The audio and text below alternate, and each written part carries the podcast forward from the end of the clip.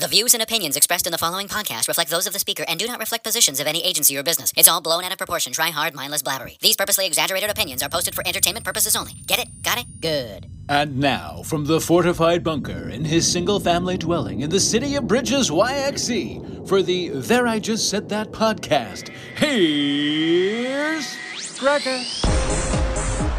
Have you ever gotten in trouble at work? Ooh, you're so bad. How's it going? Gregger. There, I just said that the podcast. Uh, I mentioned last week, kind of, uh, it was like a behind the music of the rant.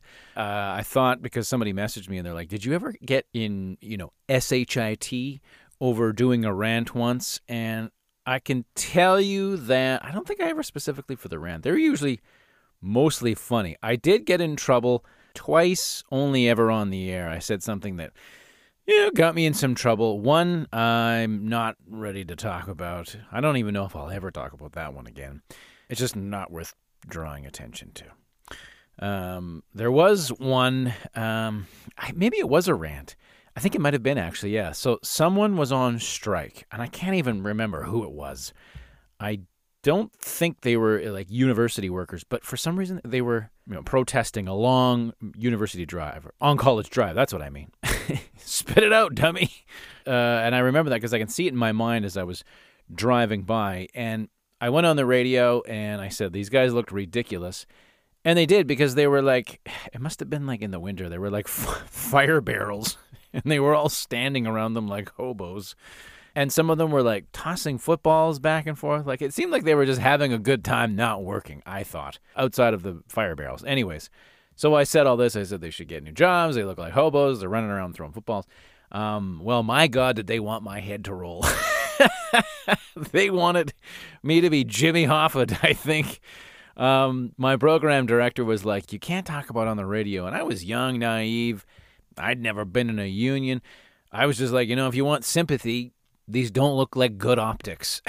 That's how I was looking at it. Uh, I was told then you don't say anything about politics, you don't say anything about religion, or you don't say anything about unions on the radio.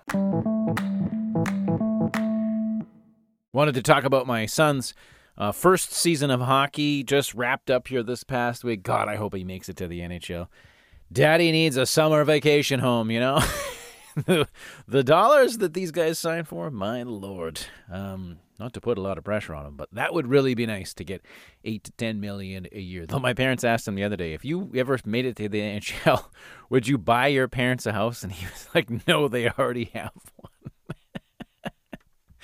Anyways, um, hockey has changed so much since I was six years old. Good lord. I found this year already a lot of the kids had played an entire year last year. And to me, that was just like too young. They can't skate for crap. All I did last year was make the backyard rink. I wanted him to just enjoy hockey, have a love of skating, you know, score a goal, your arms are in the air, and just like have a love of the game more than the pressures of trying to figure it all out, right?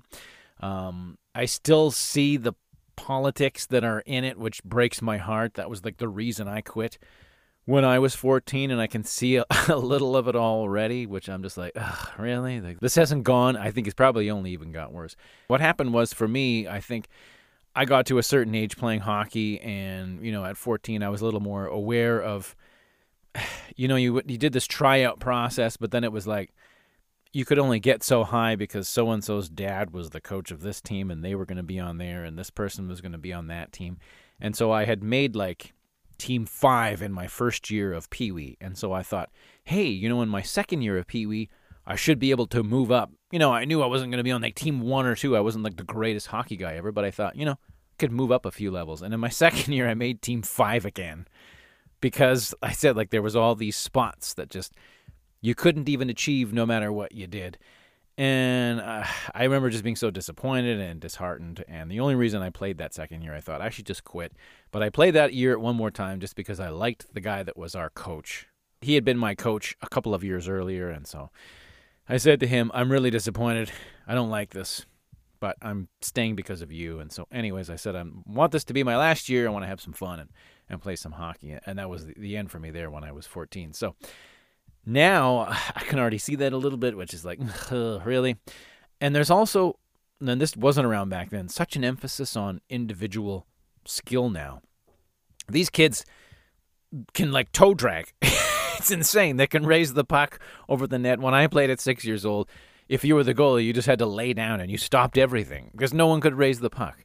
I mean, uh, technology has come so far now, but like toe drags, I don't even think were invented when I was a kid. Nobody knew how to do all this kind of stuff. And I just see this as a problem when they get older because they just they don't even want to pass to anybody. They're just like too skilled on their own. You know, they can't win as a team.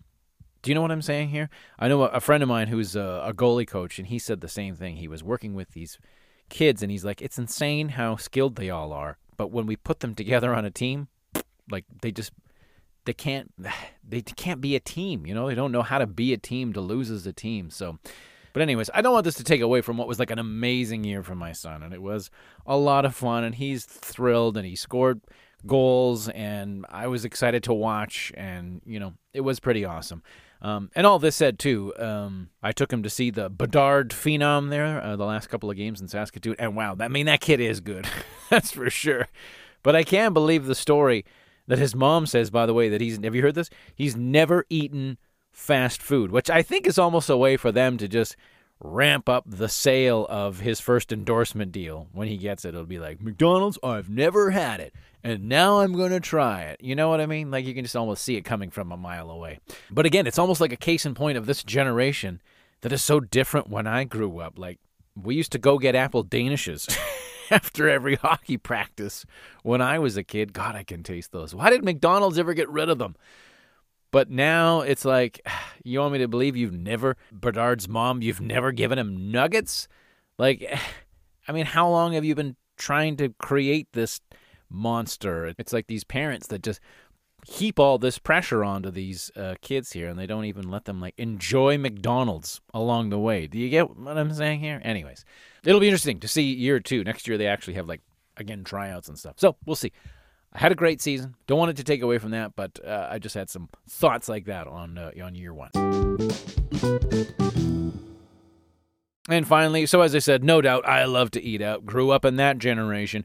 We try to limit it now, uh, and plus I'm 44. My metabolism has just like quit on me. Seriously, I remember going to see Big Daddy in the theater and laughing about Adam Sandler's line like, "I eat a milkshake and my ass jiggles for a week." Except now it's true. I have like a, a scoop of ice cream and my ass jiggles for like a week. So, anyways, I'm trying to eat healthier. My wife gives me guff the other day. Here we go. because, yeah, you see, when she gets groceries, she buys regular lettuce, quote unquote. When I get groceries, I get iceberg.